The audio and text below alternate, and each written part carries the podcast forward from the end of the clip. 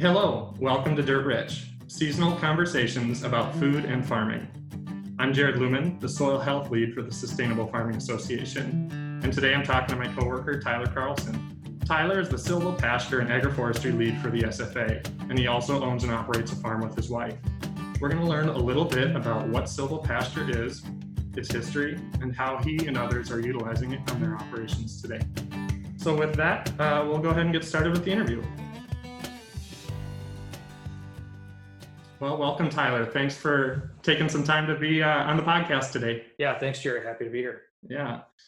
So I'm excited to talk about this this topic, silvopasture. It's a topic that a lot of people don't know a whole lot about. Um, would you mind by starting us off with just a brief description of what silvopasture even is? Yeah, sure. The definition of silvopasture, in my mind, is the intentional integration of trees, forage, and livestock into one um, intensively managed system. So within that system, we're managing the trees, particularly managing specific trees in a in a in a wooded area or in an area where we've we've we're introducing trees into pasture to benefit um, the growth and performance of the pasture forage component as well as the livestock. Yeah, that's uh, that's interesting. So, what did it look like this integration that you talked about between animals and woodlands prior to you know Midwest agriculture, European settlement? Um, what was that like? Obviously, at that point, it wouldn't have been you know domesticated livestock, but those native animals, how how were they integrated with woodlands?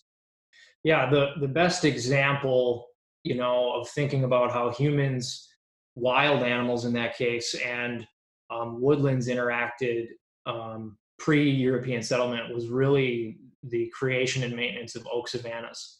Um, oak savannas are a system that are largely very um, disturbance dependent uh, system to maintain it in a balance between prairie and woodland.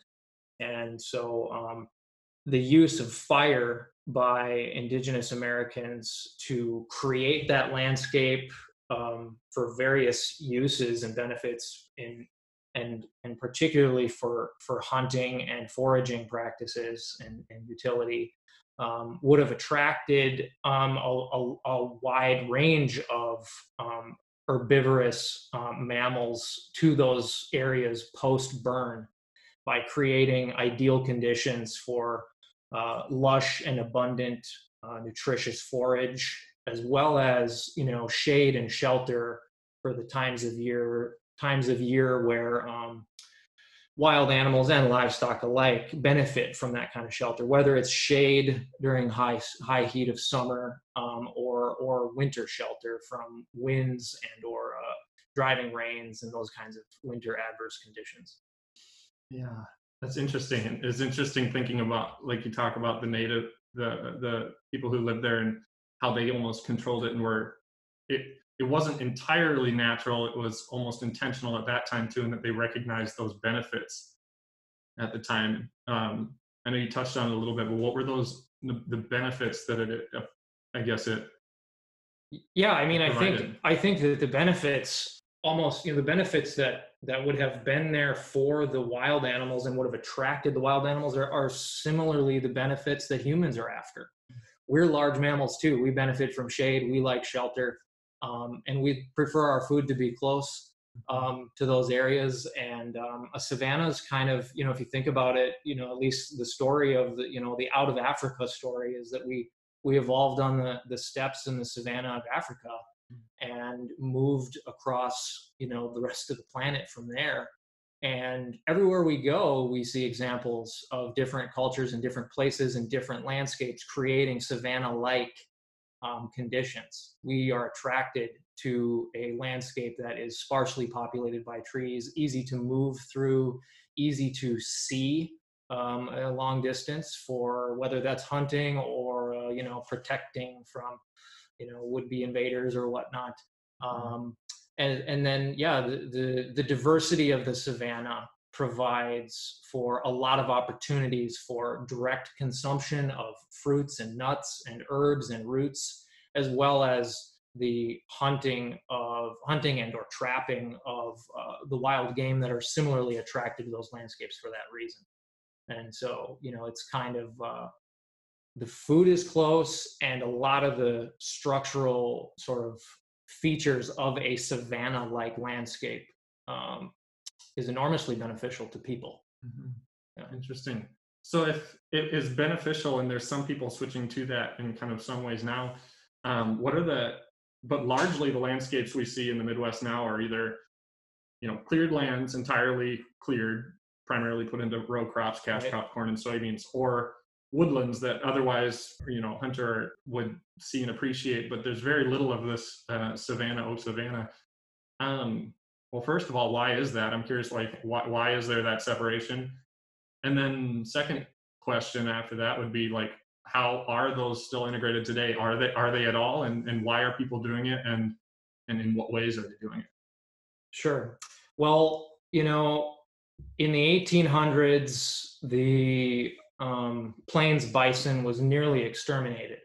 So uh, by by the U.S. government, and um, you know, we as a result lost a huge force um, on the land from the maintenance of savanna-like landscapes. And similarly, as Europeans, you know, settled across North America, we also removed fire. We we tended to fear fire and try to put fire out as much as possible because fire is enormously destructive. Um, we don't want to lose our houses, etc., and everything else that we build. And so, you know, if you remove fire and one of the primary, uh, you know, large herbivores from the land, um, you're going to have a hard time maintaining savannas without some other intentional um, management tools that can drive those disturbance regimes and keep it from either basically losing the trees and going to open pasture or then subsequently cropland um, or going into an overgrown more overgrown state shrub brushland or or even more you know advanced forest system and so, different ways that the savanna could shift and we lose the savanna ground. Um, and then the reason, a reason why um, I would say we haven't integrated, you know, that we have this separation of kind of like agriculture and forest and nothing in between, sort of, is somewhat related to, I would say, some silo effect in our university systems, our education systems around, you know, how we produce food. And so food and farming is, is, in its own camp it's in its own campus it's in its own department and it's separate from forestry and so um, you know you're you're focused on doing one thing um, when you're in those departments and you do it well. You do it very well. But um, yeah there's some benefits and to the integration and we've lost a lot on the landscape when it comes to wildlife and some of the environmental benefits of savanna like landscapes. Um, um, for yeah for, for, particularly for environmental or habitat type benefits um,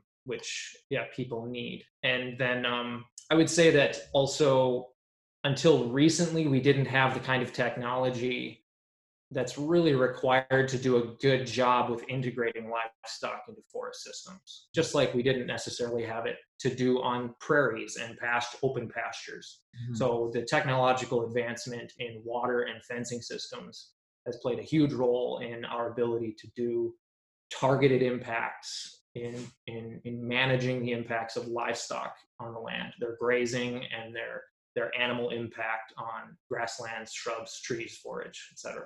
Yeah. It's interesting like how you talked about the fire being like a tool because I know I remember reading about that where at some point uh, I guess I don't know what department it was or whatever. They they saw these wildfires and thought how destructive it is, and so they went out, you know, tried to stop it. And what ended up happening was this huge landscape shift. The, the fires were instrumental in, in creating that certain habitat and in keeping brush down that'll, you know, that allowed, you know, the overstory to let sunlight down to the grasses or, and different things. And when they stopped that wildfire, these other plants came in and eliminated that landscape altogether. It's just, it's fascinating. A simple act that you would look at it and you would say, this is destructive, this is terrible, we have to stop it. You know, at first glance, but when you take into consideration its impact across the landscape and in that ecosystem, I mean, that was a the most destructive thing they could have done was stop that wildfire. Yeah, certainly on some landscapes, the the initial um, well-intentioned desire to stop fires from destroying that land or human settlements nearby, et cetera, houses, you know, in, on some landscapes has led to the buildup of brush that at one point, at some point, is going to burn, and when it does, it burns. It burns big, and that's mm-hmm. you know we we're definitely seeing some evidence of that out west and up in you know Canada. Um, not so much, I guess, yet in Minnesota, but uh, mm-hmm. uh, yeah, we're seeing that in North America. Interesting. So today, then, um, how are people uh, integrating livestock today, and, and does livestock work as that that that tool to keep down brush, or, or is, is fire still a tool that is, is valuable today? Yeah, I think it's I think it depends on your goals, but on in, in most situations today, the way that we see livestock integrated into woodlands is is really just it would just be called woodland grazing. I wouldn't I wouldn't describe it as silvopasture. It's it's generally just fencing in a wooded area that uh, is not suitable for cropland typically that's why it's in forest um, and so uh, you know a farmer's just looking to get some extra pasture out of it and it's probably been pastured for years and years decades. And uh, it can look somewhat savanna like because a lot of the trees have died out or the farmers harvested them for firewood you know and, and other personal uses or for sale um, if there's decent trees in there for marketing. And um, so that's the primary way that we see it. It's generally low management. The animals are typically put in there for weeks or months at a time, um, and they're kind of left left to their own devices in there. What's the result of that? Uh, the result is generally uh, certainly a degraded woodland system, uh, typically degraded soil, degraded habitat, degraded degraded water quality. Um, you know, a lot of things that uh, society is looking to do a better job of providing on our multifunctional landscapes. So yeah, and and fire. Um, most farmers are not using fire when they're integrating livestock. Uh, you know, fire in some systems might be being used. I would say more like by public land, you know, managers who are trying to utilize fire to mm. particularly probably keep um, certain fire dependent plants or uh, yeah certain species that really need fire um, to regenerate and maintain themselves in the system um, so fire has a role if if that's part of your goal mm-hmm. but um, certainly livestock can keep um, livestock you know in various forms of management can can keep uh, the brush down so to speak mm-hmm. on their own without fire okay so that degradation, I'm, I'm curious on that degradation and the lack of management. What does proper management look like and why does that change? Why, why is that different than improperly managed? Yeah, sure. So I would say really similarly to when we think about um, grazing of even open pastures and open, you know, grasslands, native grasslands or restored grasslands. Um, you know, we used to and still do a lot of basically um, putting animals onto a pasture for weeks to months at a time. And but there's been decades of work um, recognizing the benefit of rotating and moving cattle, providing rest um, to those those pastures and those plants um, not just benefits to the wildlife and the environment, but benefits to the, the farm operator too, the producer. Um, we can provide a better, um, more consistent, you know, profile of forage nutrition and um, availability or production across the season with rotational grazing. And really, the more intensive we get, so sure, moving cattle once a week is good. Moving them every three days is better, and moving them every day or or even more than once a day is even better than that. Um, there's diminishing returns with every move, but it just kind of depends on the producer goals and what the sites the site is sort of asking for that would dictate um, this you know how frequently animals are being moved. But by moving animals off, you know by coming in and and taking a portion of the forage, not everything, but a portion, maybe up to half of the forage available, and then moving them off and allowing the site to rest for weeks to months before returning again for a short duration grazing event we can we can maintain much healthier plants plant systems uh, plant root systems in particular um, in those systems, and that's the same for open pasture as it is for a, a, a woodland system or a great, you know, a silvopasture system or a savanna.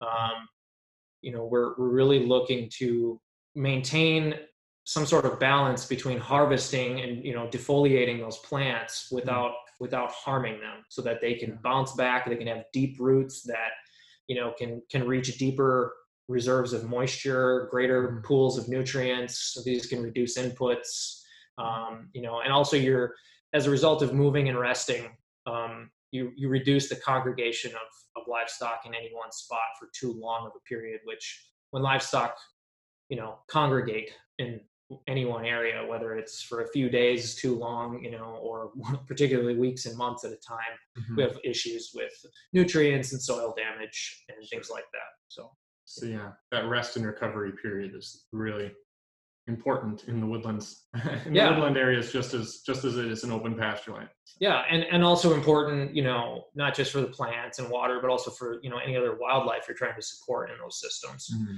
you know there needs to be something there there needs to be some structure sure to support nesting areas and sure. places of cover to hide and places mm-hmm. and things other things that are out there to hunt and eat yeah so yeah we want to leave if we want to get maximum and optimum you know multi-purpose benefit out of our working lands um, we have to factor those things in.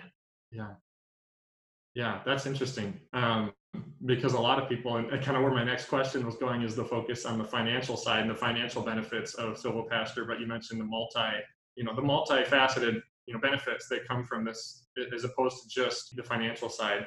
You know there's your your wildlife species increases the rest improves the you know grasses and the soils that will you know improve improve nutrient density and all these things um, in your soils and the products that you're raising but on the financial side like what do you see as some of the biggest financial benefits of silvopasture when when I think of it, I you know I right away think of you know some of my neighbor farms. They've purchased farms in the past that have 10 acres uh, one in particular, I'm thinking he, he, bought a farm that's got like 10 or 20 acres of woods. And when he was buying it, he said, you know, I'm, that's that land's worthless to me. He's not, I'm not going to pay, you know, any price per acre because to him that ground was worthless. And so I got to imagine if you can, if you can take what otherwise would be viewed as worthless land and turn it into some sort of grazable land, you know, that's a huge financial benefit. You essentially just bought yourself more land, more usable land for free. Um, is that the main financial benefit or are there other financial benefits too yeah you know one way to frame that is to, to think about from a producer's perspective you know they might ask why would i want to have you know pasture with trees in it? Why would i want to put shade on my you know pasture plants my grass for my cattle or whatever? And uh, you know in in theory and in practice when it's done right um, you know, there's a caveat because these systems are highly diverse and complex and take a lot of management. But in theory, these these systems have the capacity to outperform from a financial perspective, a return on investment perspective, you know, either wooded areas and open pasture ground.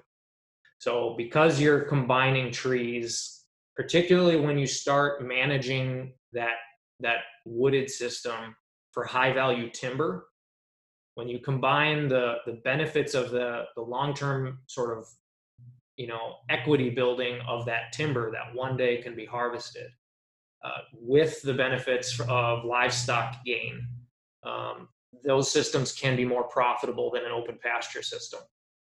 Now in the short term a lot of producers that i'm working with they're not necessarily interested in timber you know, timber can be, particularly if the site doesn't have high quality timber now or high trees that will be high quality timber soon.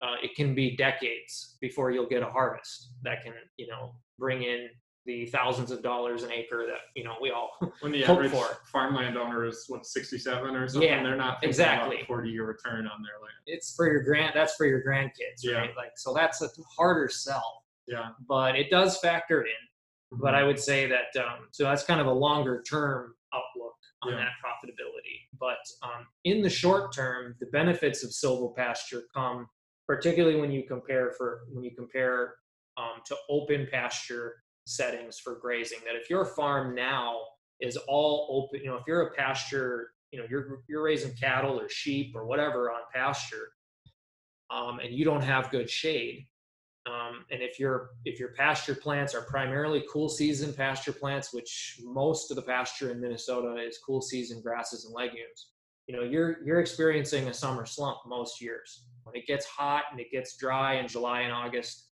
the pasture stops growing, the nutrition starts cratering, and the livestock performance goes with it because not only is the food that they're eating less abundant and less nutritious, it's higher in lignin, but uh, they're also uncomfortable because it's so hot mm-hmm. and they would mm-hmm. and so the, the silvopasture benefits in keeping those average daily gains up in july and august on cool season grasses because the production maintains itself in a properly designed silvopasture um, you, you have much higher production and less of a summer slump and the nutrition maintains itself it doesn't get as lignified because the grasses aren't as hot as open grown so not only is the grass more nutritious and you have more of it per acre, but the livestock are also more comfortable. They stay eating all day or most of the day instead of standing under one tree or over by the water tank and making a mess.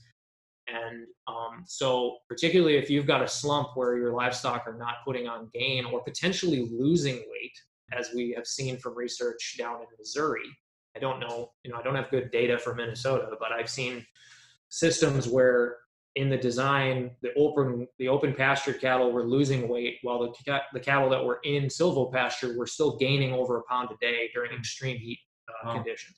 That, and at the end of six weeks and at the end of the year, that adds up to a lot. Yeah.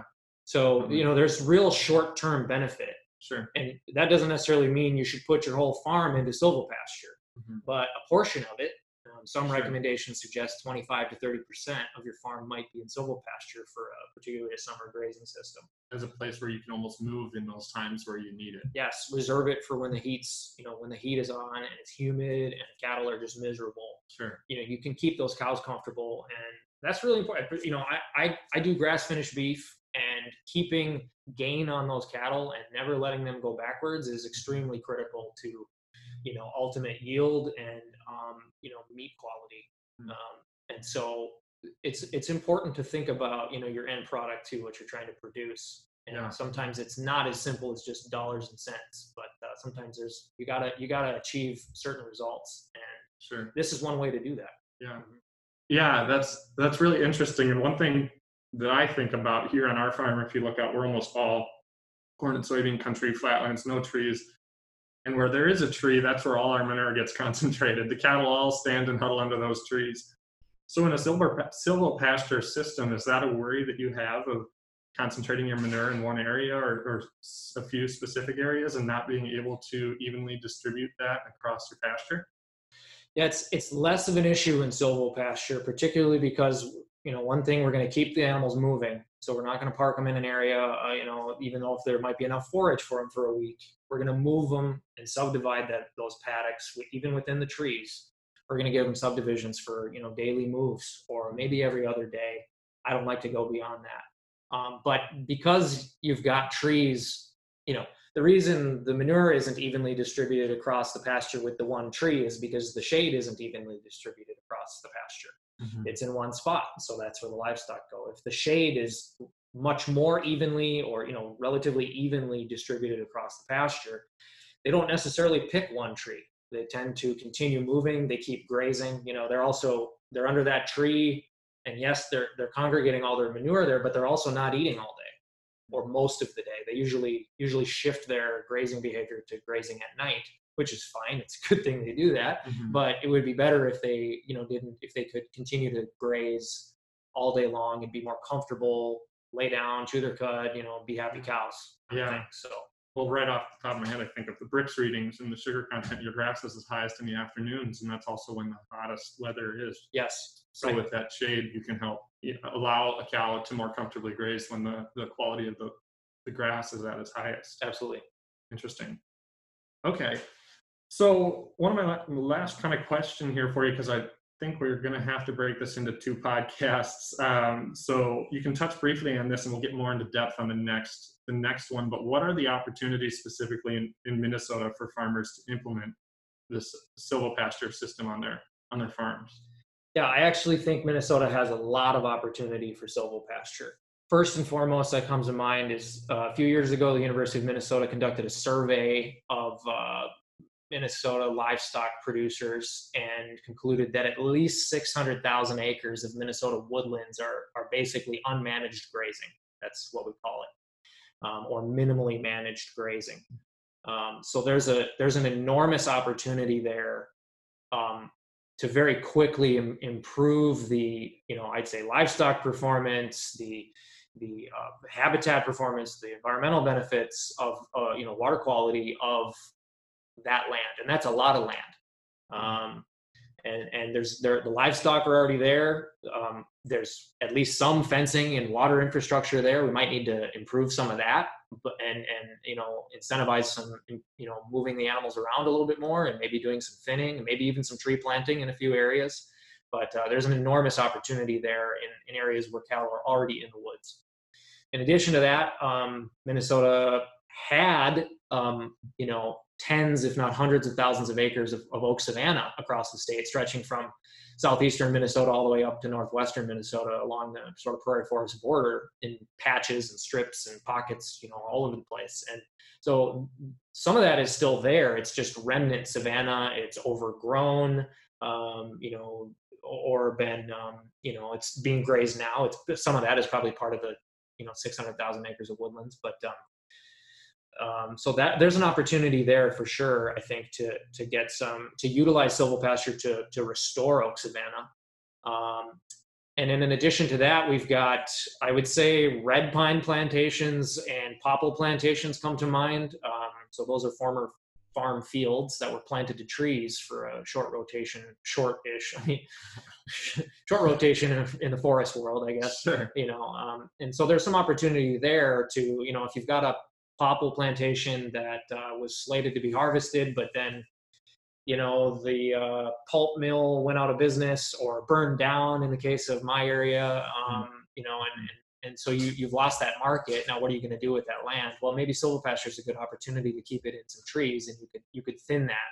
And you could do the same with red pine. That's really actually the first you know pine silvopasture is is one of the first sort of you know more recent in the way that we think of you know modern silvopasture science the science of silvopasture was really um, explored and um, done well in the southeastern U.S. and a little bit in the north northwest, but uh, with with pine plantations that um, you know when they planted them, the markets looked looked good, and then 20 years later, markets didn't look so good. So they had to figure out what we're going to do to make this. You know, how are we going to recoup our investment? What can we do here? Other than just cut all these trees down and start over.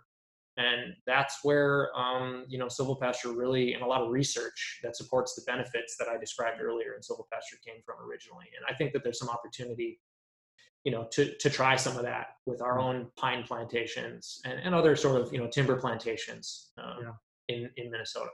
Interesting. Additionally, one other opportunity is where we have woodlands that um, are probably rec- have recently been in pretty decent shape not grazed, not recent, you know, recently grazed, and um, you know, we qualify as a you know pretty decent forest, um, but has since become overgrown with invasives like buckthorn.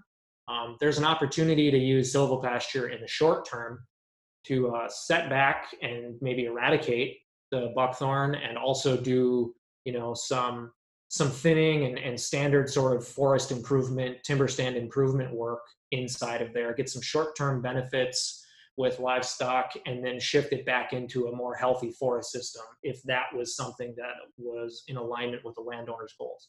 Interesting. Okay. Cool.